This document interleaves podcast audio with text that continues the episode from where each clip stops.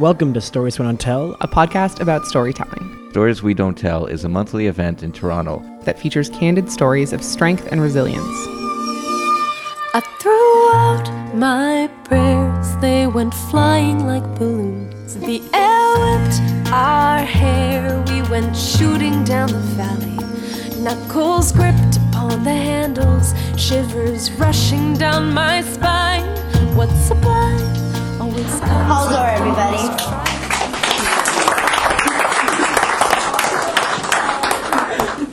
So, for the last two years, since the relationship with my ex girlfriend ended, I've often wondered how, not if, but how we would meet again. It would be a spring afternoon, and I'd be walking down the street hand in hand with a woman I just started seeing. I'm dressed in my finest blazer. My hair is at that perfect place between being too short and too long. I'm a successful writer, and this success provides that invisible confidence a person can carry when everything in his life is in the right place. We'd stop at an intersection and wait to cross. As the, the walk signal turns, we step on the street, and this is where I see a familiar face coming the other way. We lock eyes, and I smile and nod. This familiar face takes us in, is hit with the invisible power of the love emanating from us, and brushes past. The woman I'm with asked, Who is that? And I reply, Oh, no one. this relationship lasted almost three years. We were having our problems, but the sudden demise of our time together sent a, a shock through me. She broke up with me on the phone. There was no discussion, no trying to work things out. I wrote her an email asking to meet me at a coffee shop. I told her I'd be there the following Sunday at a specific time.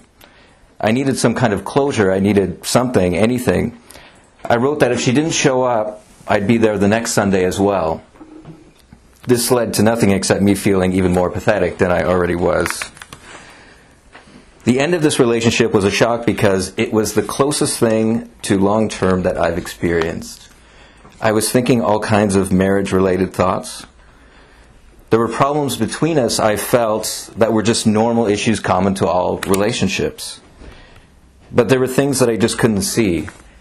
And I think the body knows this because towards the end I noticed that my hair started to fall out and was turning gray at the temples. There was no bald spot, but more and more hair appeared in the shower. More and more gray hairs came into view. I started sweating more than I usually did. Pit stains were staining my shirts. My body was trying to tell me something that I didn't want to admit to myself. I didn't see anyone cause for our breakup. Nothing specific happened. No one cheated. We weren't really fighting. The relationship just sort of drifted away from us. This breakup proved proved to me that I had my shot at something long term and lost. I claimed to be sensitive and vulnerable, but I lacked the ability to let someone in to who I was because that opened up the possibility of causing exactly the kind of pain that I was feeling at the time. This inability to let someone in to actually be intimate in a completely authentic way had immobilized me. There was no lack of desire. She was just at a loss with me, just like all the others. She tried, she really did, but being more being with me was like being with someone who wasn't really there. I was convinced that the more I continued like this, the more the cycle would never be broken, and I would begin to spend more time on my own, claiming I didn't need anyone else. I saw myself being becoming bitter and old and I'd mumble at young couples walking blissfully hand in hand down the streets. I'd go home alone and I'd never leave my house and I'd die alone and my lonely body wouldn't be found until the smell was noticed a week later by my whispering neighbors.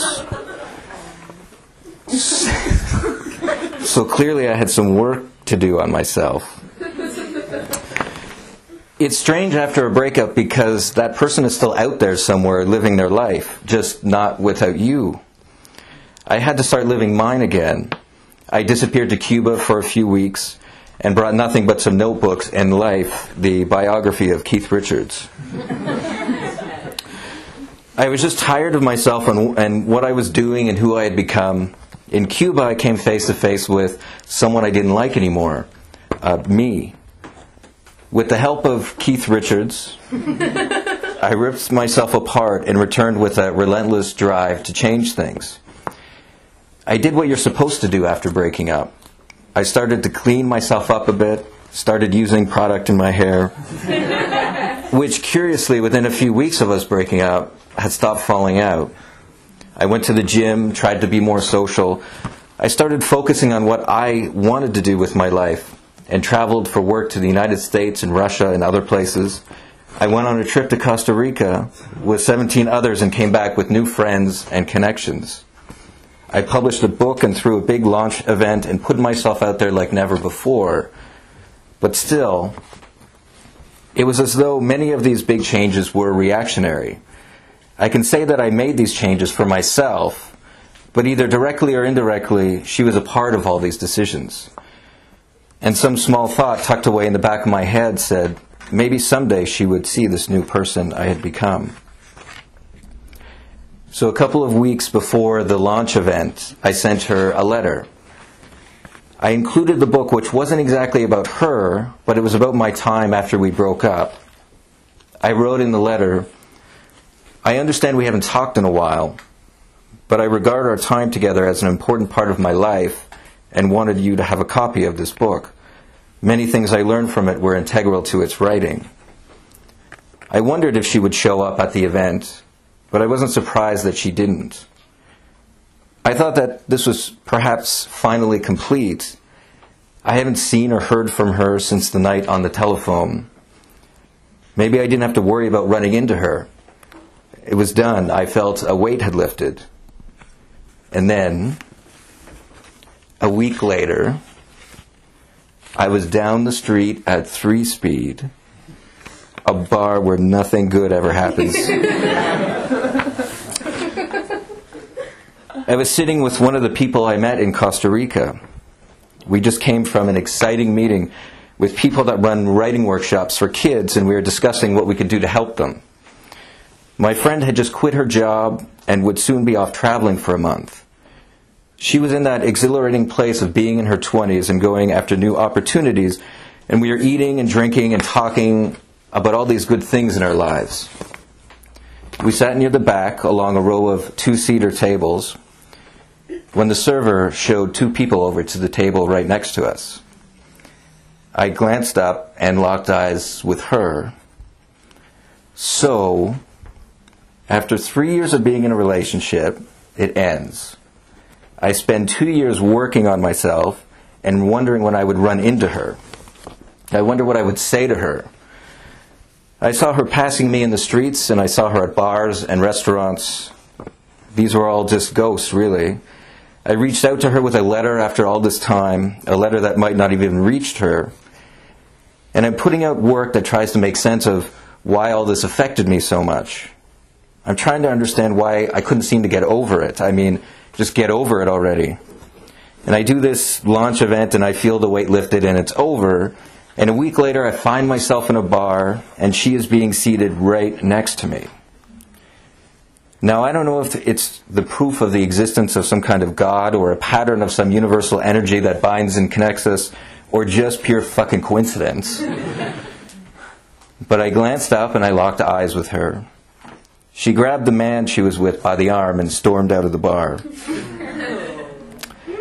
and the body knows as I just instantly started shaking, and I called the server over to take away my half eaten meal. I was shaking because for a moment, everything I achieved over the last few years disappeared, and all of it meant nothing.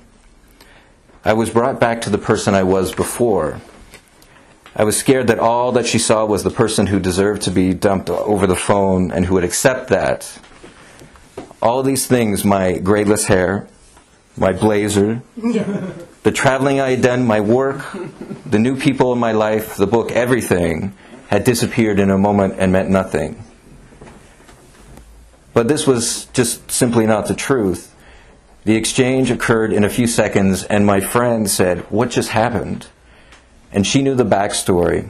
She ordered us another round. Because the real truth is that now I sort of have an end to this story. Thank you.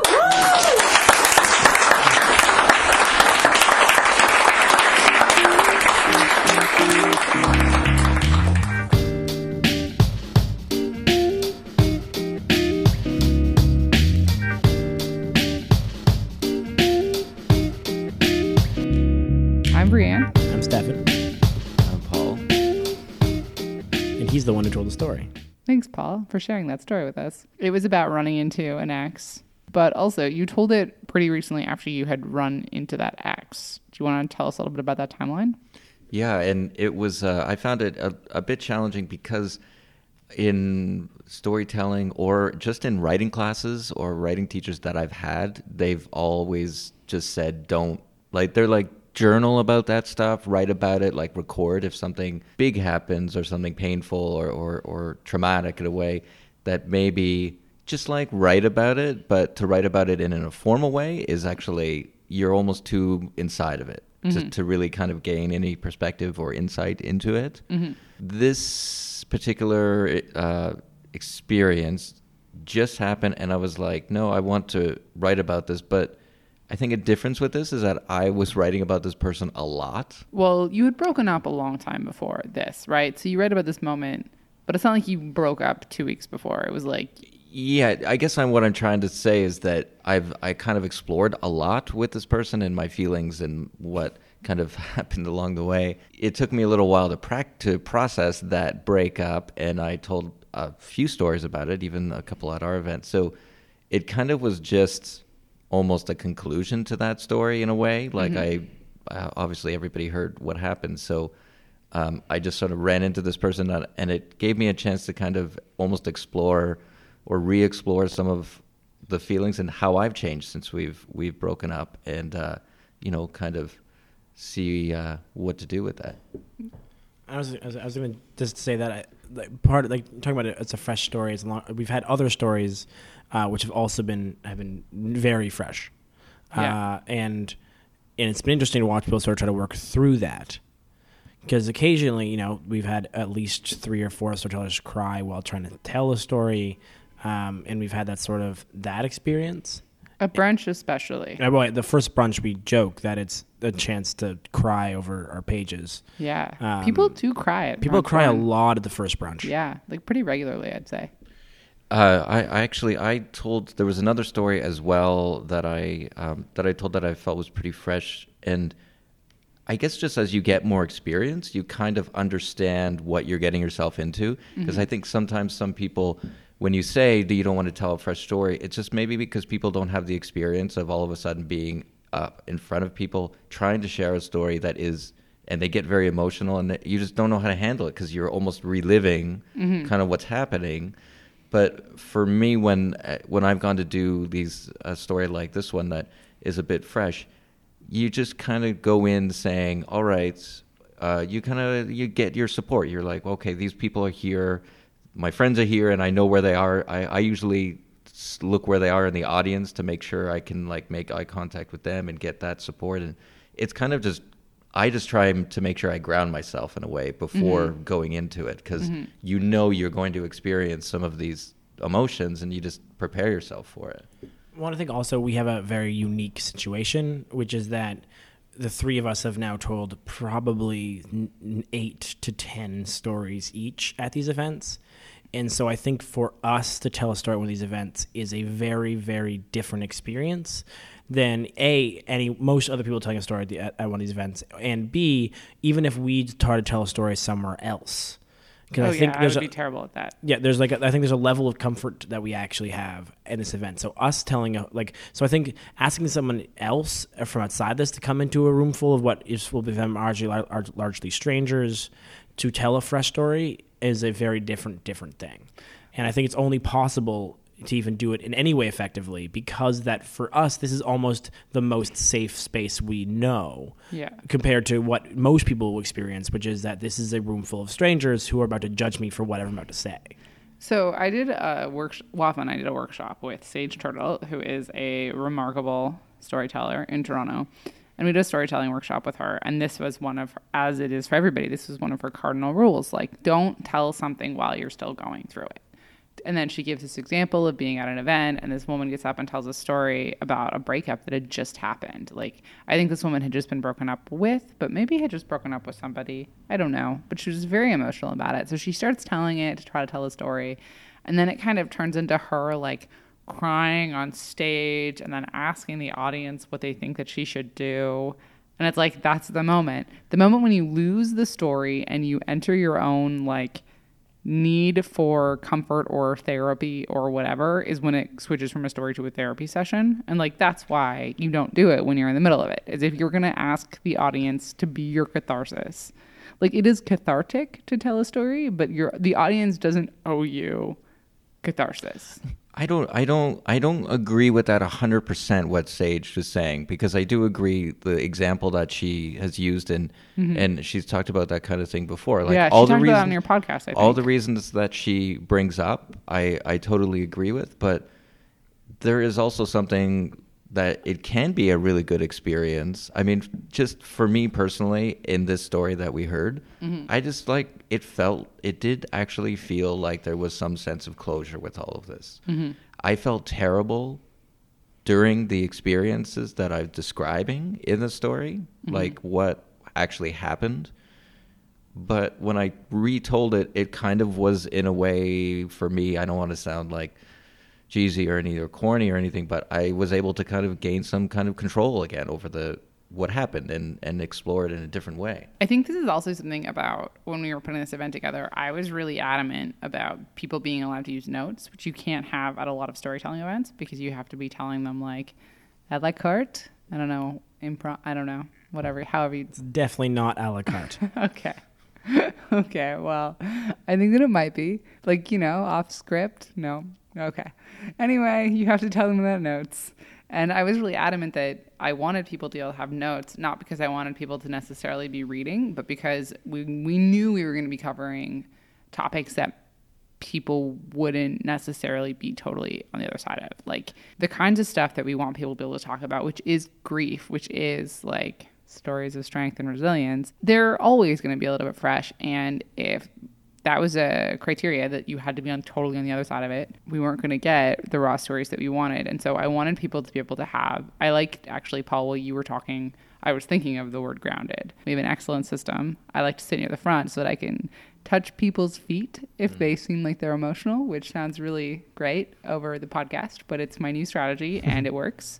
And it's to ground people. But that's why you have notes, is so that instead of looking at the audience and then imploring them to tell you whether or not you should call your ex boyfriend, like that woman allegedly did, you can just look at your notes that you already wrote out and then remember what happens next. Mm. yeah, Like, and you think, have the power of your own narrative. yeah, and I think that's I think two things that you you said. Uh, said a lot. I want to uh, I want to jump back to. Uh, the first is the idea that I think you're I think I think in the best case scenario. Uh, you're telling something, or we're telling something, or getting someone to tell some, something that they've been working through for a long time, but they're still not fully over.